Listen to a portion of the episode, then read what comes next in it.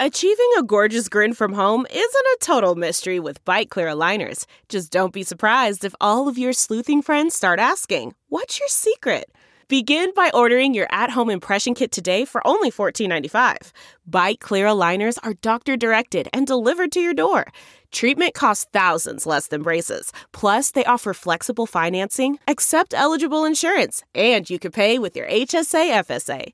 Get eighty percent off your impression kit when you use code WONDERY at Byte dot com. That's B Y T E dot com. Start your confidence journey today with Byte.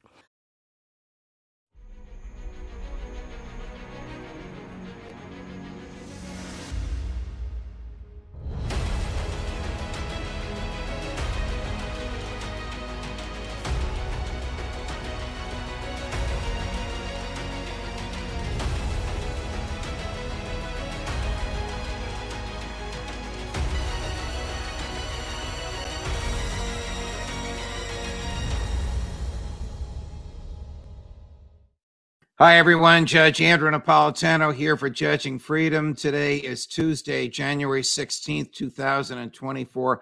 Kyle Anzalone from antiwar dot com joins us today. Kyle, it's a pleasure, my friend. Uh, welcome back. Uh, Very to happy show. to be back on the show here today. Of course. Uh, I want to talk to you about uh, President Biden and the unique box, it seems, that uh, Prime Minister Netanyahu and and Uh, Biden's donor class have sort of uh, painted him in. Uh, our friend and colleague Aaron Maté has written a great piece arguing that uh, the president would like to have us believe that he is uh, a bystander uh, in the Israeli uh, slaughter in Gaza. Is he a bystander or is he an accomplice? Absolutely not. He's absolutely an accomplice, not a bystander whatsoever. If you look at the support that Israel, uh, the U S has given to Israel since October seventh, we're talking over ten thousand bombs, including thousands of two thousand pound bombs. And those are the ones that have absolutely devastated the civilian population of Gaza.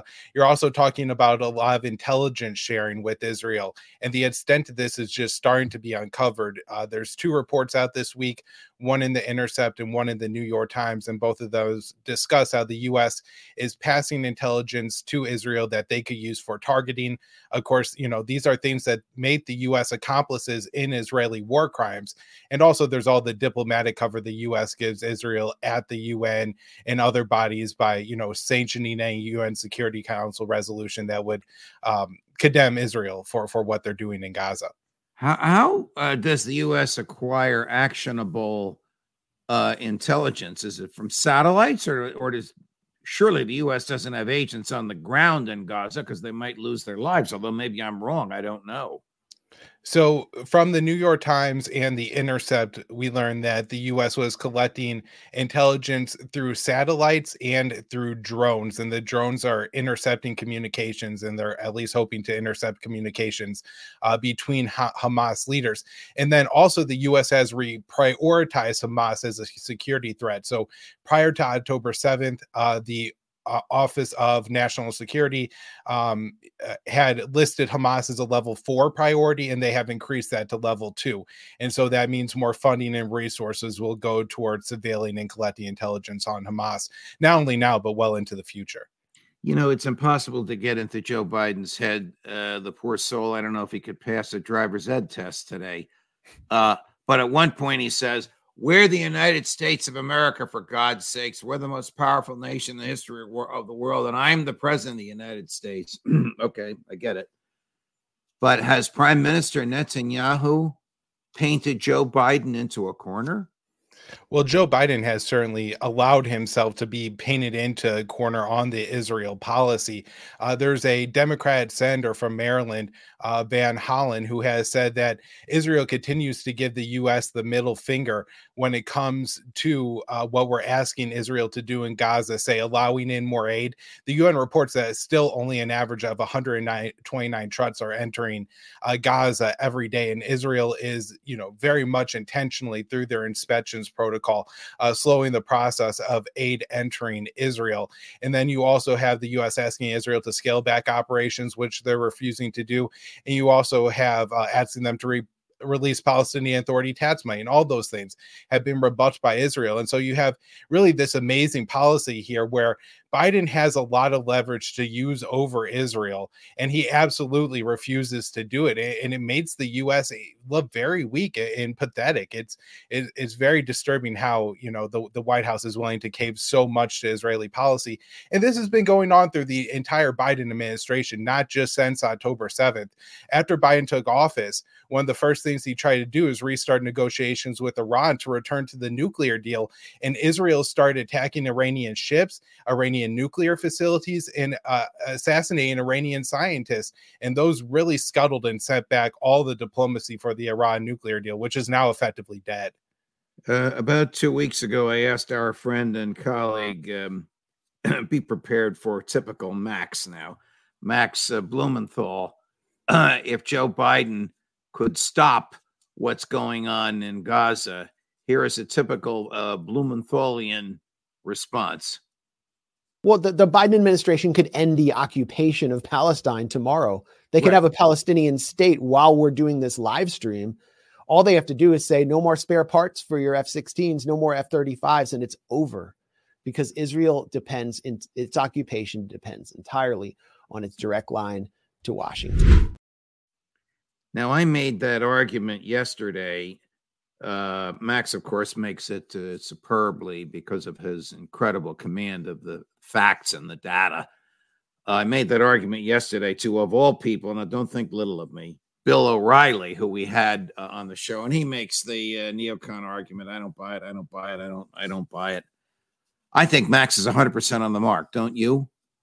Yeah, absolutely. If you look at the number of munitions that the U S has given Israel and uh, the aid that Israel takes from the U S, they, they want another fourteen billion dollars in aid to continue to fight their war in Gaza. Also, you know, what the U S does in threatening Israel, uh, you know, other actors in the region, such as Hezbollah, the Houthis, you know, the U S is bombing Yemen right now on behalf of the, the uh, on behalf of Israel, because the Houthis have interfered with Israeli-linked shipping going through the Red Sea. So this has been, uh, you know, the U S is very crucial in all this on, you know, the regional and the global stage as well at the U N vetoing Security Council resolution. I, I would argue that Joe Biden bombing Yemen, he did it today for the third day, doesn't seem to be very effective, but they keep doing it. I would argue that that is the United States of America unilaterally expanding the war in the Middle East, targeting and bombing the lands of another uh, U N member, profoundly uh, unlawful and probably a war crime. Yeah, I absolutely agree with you. And even worse, it's going to be entirely ineffective and make the American people less safe. You, you know, this is a situation here where Biden could de-escalate the situation not only in the Red Sea, but also on Israel's northern border with Lebanon, and the U S troops who continue to come under fire in Iraq and Syria, all by just leaning on Israel to reduce military operations in Gaza and to allow more aid in, which he absolutely refuses to do. And because of that, he, he's now bombing Yemen. And the, the Houthis have fought off a U S-backed Saudi government for seven years, uh, from twenty fifteen until twenty twenty-two, until they fought the Saudis, and the Saudis had a sue for peace and asked for a ceasefire from the Houthis. So the Houthis are more than ready uh, to handle the United States here and willing to absorb whatever casualties the U S will inflict on them to continue to stand up for the Palestinian people and also look for their own regional legitimacy. You know, they see standing up for the Palestinians as a way to gain uh, more support from other Arab, Arab and Muslim countries. Going to take you back to uh, before you were born in May nineteen ninety-two. Uh, we all know Miko Peled. This is his father, the general. Now, his father is a for, was no longer living. His father was a former chief of staff uh, of the Israeli uh, Defense Forces, certainly during the nineteen sixty-seven war. In nineteen ninety-two, he was at a conference uh, in San Francisco and made some profound comments. This is cut number six when when I when I stopped talking, um, Sonia.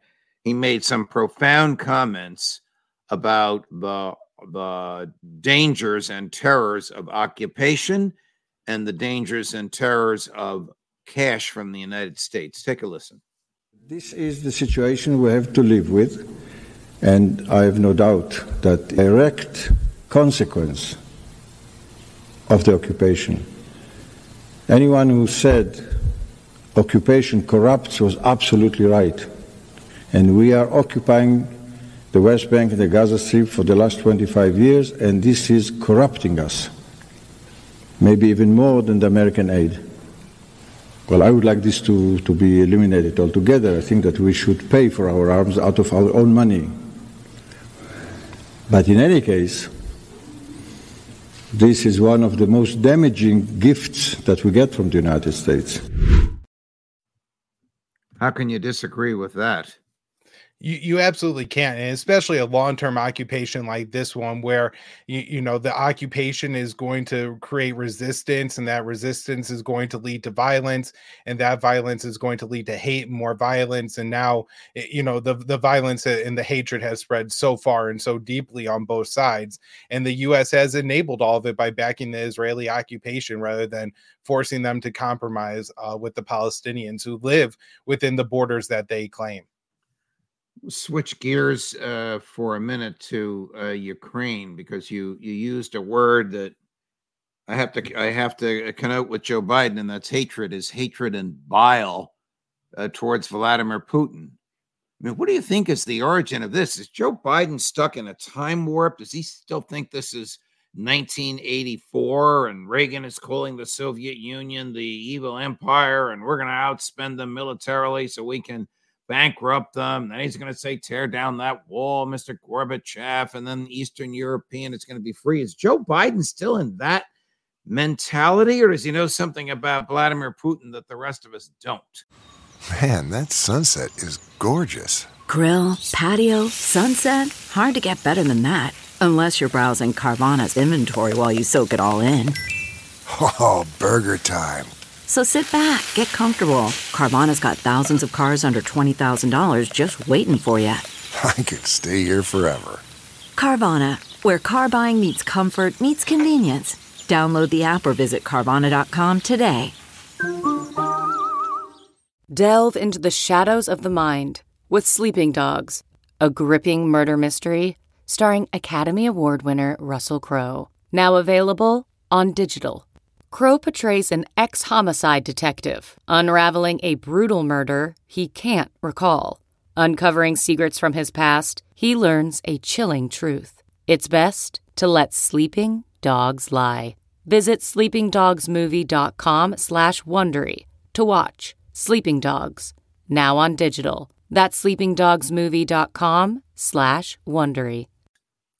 Well, I wish I understood Joe Biden's mindset a little bit. I know bit you're more. Not a shrink, Kyle. I wish because sometimes he he sounds like just an angry old man who is, you know, yelling at the cl- clouds or something like that. And just, you know, they kind of set him loose on Vladimir Putin, and he's created this ultimate enemy out of Putin.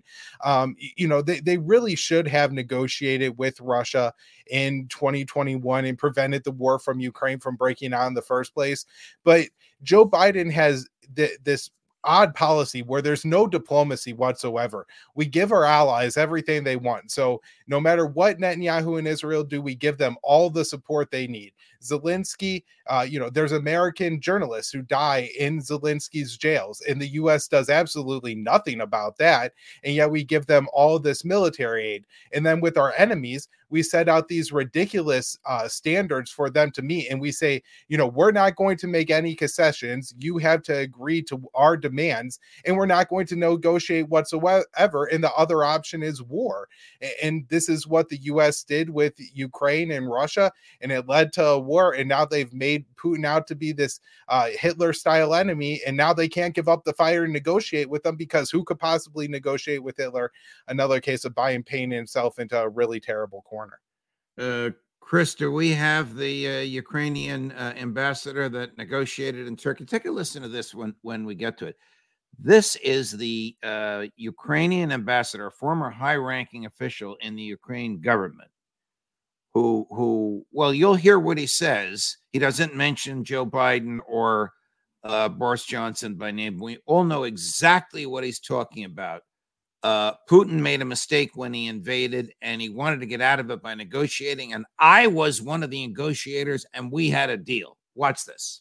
And to my mind, very quickly after invasion in the twenty-fourth of February last year, he very quickly understood his historical mistake. And I was in that moment in the group of Ukrainian negotiators. We negotiated uh, with Russian delegation practically two months, in March and April, the possible peaceful settlement agreement with, between Ukraine and Russia. And we, as you remember, concluded so-called Istanbul communique. And we were very close in the middle of April, in the end of April, to finalize our war with some peaceful settlement. For some reasons, it was postponed. But to my mind, Putin, this is my personal view, Putin in one week after started his aggression in the twenty-fourth of February last year, very quickly understood he did mistake and tried to do everything possible to conclude agreement with Ukraine. You know, the neocons uh, will deny that this happened. Uh, Bill O'Reilly didn't know about it when I spoke with him, uh, interviewed him uh, yesterday. But there you have it from the chief negotiator on the side of the Ukrainians. This is the agreement that Joe Biden dispatched then British uh, Prime Minister Boris Yeltsin to uh, fly to, I don't know if he flew to Kiev or if he flew to Istanbul, wherever he went, to say, no, no, don't do it. Don't don't sign this thing uh, because we have your back. The Americans have your back. The E U has your back. Between the three of us, there's plenty of cash and plenty of military equipment there to scare uh, Putin away. Where are we now? Now, the population of Ukraine is ten million fewer people. They're dispersed throughout Europe. A half a million young men in their twenties and thirties are either dead, Ukrainian, dead or so disabled they can't uh, go back to the military. Uh, and according to The Guardian, uh, newspaper of London, uh, President Zelensky has asked some high-ranking Swiss officials to set up a high-ranking peace negotiations in Geneva. This guy that we just showed had this done. But the United States and Great Britain wrecked it. Yeah, and the expense for Ukraine is really unreal. As you point out there, five hundred thousand uh, you know, army soldiers that are either dead or, or severely wounded. And on top of that, Ukraine was going to be able to keep all their uh, you know, post-Soviet borders except the Crimean Peninsula with the initial deal offered. And now they're, uh, Russia has annexed four provinces of Ukraine, and if they may even take more before the, this war is over and the negotiation is concluded. So, uh, you know, this is a really bad deal for Ukraine. And while the West is now trying to tout, well, we've inflicted a serious blow on Russia, they've militarized the Russian economy and, and they made the Russian military a whole lot more powerful. And the B B C has just uh, reported that they uh, found forty-two thousand Russians have died in this war. They think the number is higher, but that's all they could document. And uh, a third of those are private military contractors. So it hasn't had quite the impact that some of the Western sources have liked to, to tout it to be. Going back to Israel, I'm going to take you to the front of the Capitol building. I don't know if you've seen this. Uh, this is Congressman uh, Jamie Raskin, whom I know from both of our prior lives when I was a professor of constitutional law, and he was as well in, in uh, law schools. It's a relatively small community. Jamie had a lot of respect. He's now a liberal a Democrat, and he's making a speech condemning authoritarianism. And then watch what happens. The political scientists tell us that the hallmarks of an authoritarian or fascist political party are that, one, they do not accept the results of democratic elections that don't go their way. Two, they refuse to renounce or they openly embrace political violence as an instrument. What's the matter with this? Something wrong with the Zionists? Well, not about the law. Hold Israel accountable. They, they hold Israel accountable. They accept. They, they They're ex- worse than Jan six. Hold Israel accountable. Israel is not above the law. They, hold it accountable. They accept. I'm sorry. Let me let me just start that again. So you're outside the Capitol, the quintessential place in America for the expression of political opinions. Our friend, the great Medea Benjamin, is standing there silently with a sign He's condemning authoritarianism and its hallmarks, and they yank her away. It's it's like a Seinfeld or Saturday Night Live skit. It's so absurd. It must have been so embarrassing for Congressman uh, Raskin. Well, and it's a perfect representation of U S foreign policy on the global scale, right? Where Biden is constantly up there talking about how we have to promote democracies over authoritarian regimes. And here he is back in an apartheid state in Israel. The Zelensky government, even the, the mayor of Kiev has said that Zelensky is becoming authoritarian. Uh, he's outlawed and arrested people of a religion that he believes is too close to Moscow.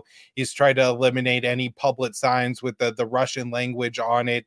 And, and of course, you, you know, we've also backed the government of Saudi Arabia and other Mideast dictators. And so Biden likes to per, uh, parade himself as this champion democracy at home and abroad. And it's a fiction in both sense. Here's uh, Medea Benjamin again, um, uh, walking through the halls of the United States Senate and talking to some senators. We all know that she's got a lot of personal courage and her courage, enough courage for one hundred people. Uh, but what is most interesting to me is what uh, the senators say, particularly Senator Scott of Florida, as he's entering what appears to be a uh, a committee uh, a committee room. She sort of buttonholes him and walks with him. He turns, and you'll be stunned to hear, maybe you won't be, uh, to hear what he said. He has obviously bought the Uh, mainstream media propaganda about Israel. Here we go. This is uh, number eleven. They beheaded babies. No, they, they raped young girls. They did not. That's just propaganda to keep this and war so going. It's a genocide. We need a ceasefire. Will you please call for a ceasefire?